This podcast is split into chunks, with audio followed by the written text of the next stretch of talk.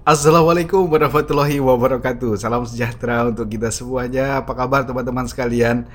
Lama sekali nggak ketemu podcast bersama Teddy Sitepu.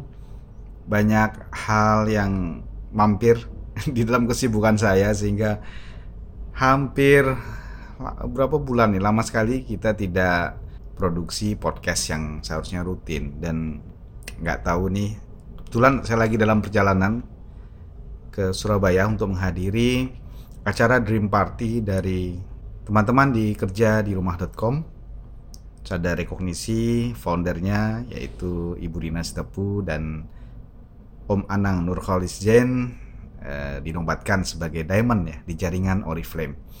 Nah, tiba-tiba saja saya kangen banget bisa buat podcast ya menyapa teman-teman sekalian eh, bisa membahas berbincang struggle-nya apa masalahnya apa ya dan bagaimana saya bisa kasih solusi terutama terkait dengan masalah marketing, penjualan dan manajemen secara umum. Nah hari ini saya pengen banget ya, pengen banget bahas tentang bagaimana cara kita untuk menutup tahun 2019 ini dengan hasil kinerja yang terbaik. Ada satu pertanyaan yang saya dengar dari salah seorang klien saya ketika menanyakan sebenarnya Pak teknik apa yang paling baik yang saya gunakan untuk marketing? Apakah saya harus menggunakan Facebook? Apakah saya harus menggunakan Instagram atau uh, menggunakan iklan di koran atau di majalah sebagaimana kompetitor kompetitor-kompetitor saya gitu. Nah, saya kemudian bertanya kembali ke beliau, selama ini yang paling efektif yang mana gitu. Dan Jawabannya adalah, wah saya nggak tahu juga pak. Nah mendengar jawaban itu saya mulai terfikir, jangan-jangan teman-teman sekalian, para entrepreneur atau para uh, pemimpin di organisasi, di bisnis yang memang harus menjual, ini nggak tahu teknik marketing apa yang paling efektif untuk bisnisnya. Dan nggak pernah juga melakukan riset, nggak pernah melakukan tes uji coba mana yang paling efektif. Ya, karena begini ya teman-teman, setiap industri, setiap perusahaan itu sebenarnya punya karakter dan ciri masing-masing. Bahkan satu bisnis saja itu bisa beda e, cara marketing yang paling tepat ya, apalagi kalau bisnisnya beda. Satu daerah dengan daerah lain juga beda teknik untuk melakukan marketing. Nah, dalam sebuah perusahaan yang pernah saya tanganin sebelumnya, ada daerah yang efektifnya itu dengan baliho, ya. Jadi iklan itu dicetak, oh, dipasang di jalanan, spanduk atau baliho gitu, itu efektif sekali. Di tempat lain itu sama sekali nggak efektif. Kita pakai baliho, ya, pasang banyak tapi nggak ada yang baca dan nggak ada yang datang. Ternyata ketika kita gunakan ya pakai Facebook Ads, nah banyak yang uh, tertarik ya, banyak yang melihat ads itu dan kemudian datang.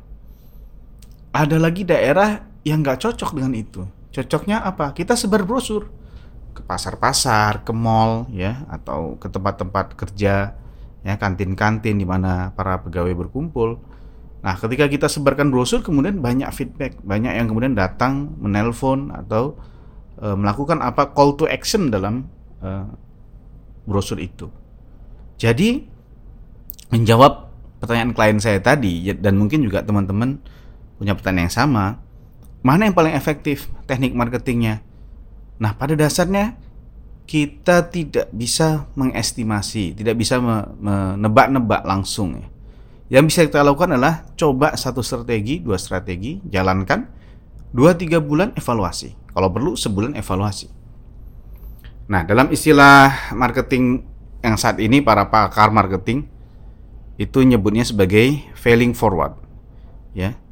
Jadi kita lebih cepat mencoba sesuatu, kalau gagal, fail, kita bisa perbaiki, kita bisa tahu, kita perbaiki dan kita sempurnakan.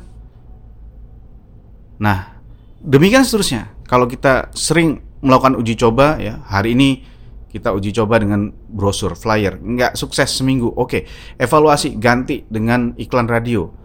Evaluasi lagi, ganti lagi dengan iklan uh, bro apa uh, baliho, brosur, Facebook ya. Coba tes mana yang kemudian menjadi efektif.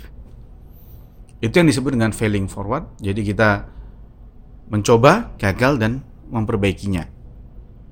Yang menjadi problem adalah kalau kita tidak melakukan uji coba, kita melakukan semuanya tapi kita nggak tracking hasilnya, ya kita nggak pantau hasilnya. Iklan radio kita pasang budget, kita iklanin, terus kita nggak record nih orang datang beli atau nggak datang beli, kita nggak tahu dari hasil radio itu. Kita buat brosur, kita nggak tahu kalau orang datang itu ternyata hasil brosur apa bukan. Gitu. Nah, salah satu yang paling simpel sebenarnya dilakukan ya yang bisa dilakukan kalau ada orang datang membeli atau datang menanyakan produk kita bisa tanya balik dapat informasinya dari mana gitu ya tentu setelah tanya jawab ya nggak nggak ketika orang datang atau telepon terus langsung tanya tahu informasi dari mana ya kaku sekali ya jangan kaku juga orang nanya orang sudah mulai e, pembicaraan kita bisa sampaikan eh ya by the way ya atau ngomong-ngomong bu dapat iklannya dari mana taunya produk kita dari mana nah itu kita bisa minta staff, kita bisa minta uh, admin kita atau bagian marketing kita itu ngasih semacam uh, tabulasi ya. Kita kasih centang satu, dua, tiga. Berapa orang sih yang menghubungi hari ini dan dari mana? Gitu. Nah simple saja ya nggak pakai sistem eh, IT yang luar biasa nggak kita bisa lakukannya dengan sistem yang sederhana dengan cara sederhana yaitu minta staff admin kita mencatat ini dari mana hasil pembeliannya Nah, dengan demikian kita bisa tahu mana yang efektif, mana yang tidak efektif. Nah, kita bisa evaluasi budget mana yang harus kita tambah, budget mana yang kita kurangin. Ya, tahun depan kita sudah punya menu ini, sudah punya pemahaman, sudah punya pengetahuan mana-mana yang strategi yang bisa kita uh, andalkan untuk marketing kita yang paling top, yang paling efektif, dan mana yang sebagai pelengkap saja, gitu. Nah, jadi jangan memaksakan diri dengan satu teknik yang katanya lagi lagi in. Wah, semuanya harus Instagram marketing, semuanya harus Facebook marketing. Nah, kita coba ternyata nggak berhasil. Ya, jadi pastikan kita mencoba, kita tracking, ya, kita record data-datanya dan kita perhatikan hasilnya. Kalau nggak berhasil, kalau nggak membuahkan hasil, nggak menghasilkan penjualan, ya coba cara lain. Ya, nah Sampai kita menemukan mana yang paling pas untuk kita. Jadi, menjawab pertanyaan dari klien saya tadi, akhirnya saya sarankan mereka melakukan hal itu. Coba semua channel. Ya, canvassing iya, nyebar uh, pasang spanduk iya, kemudian datang ke kantor-kantor iya, buat Facebook marketing juga iya. Dengan kadar yang budget yang mereka uh, mungkin lakukan. Tapi di record hasilnya, kemudian 2-3 bulan saya minta mereka untuk melihat mana yang paling efektif. Yang mulai yang paling efektif mulai ditambah budgetnya. Ya mulai ditambah budgetnya mulai ditambah effortnya di situ. Lihat lagi evaluasi lagi sebulan depan. Demikian seterusnya sampai kita punya e, cara marketing yang paling jadi andalan ya mudah-mudahan ini bisa memberi inspirasi teman-teman untuk menutup tahun 2019 ini e, sebenarnya bagusnya untuk awal tahun ya tapi nggak apa-apa lakukan e, menjelang tribulan terakhir ini supaya nanti di awal tahun 2020 kita sudah punya gambaran yang paling tepat strategi marketing kita seperti apa. Dan juga tentunya kita berharap dengan melakukan itu target kita di 2019 masih bisa kita kejar. Ya. Mudah-mudahan bermanfaat. Terima kasih teman-teman sudah uh, mendengarkan podcast ini. Kalau ada pertanyaan, komen dan saran silahkan tinggalkan di notes atau di komen di bawah ini ya dan jangan lupa kalau teman-teman merasa ada yang lain memerlukan, silahkan di-share, ya, bagikan informasi ini. Semoga juga bisa memberikan inspirasi buat mereka supaya mencapai targetnya di tahun 2019 dan menyiapkan kinerja yang lebih baik di tahun 2020 nanti.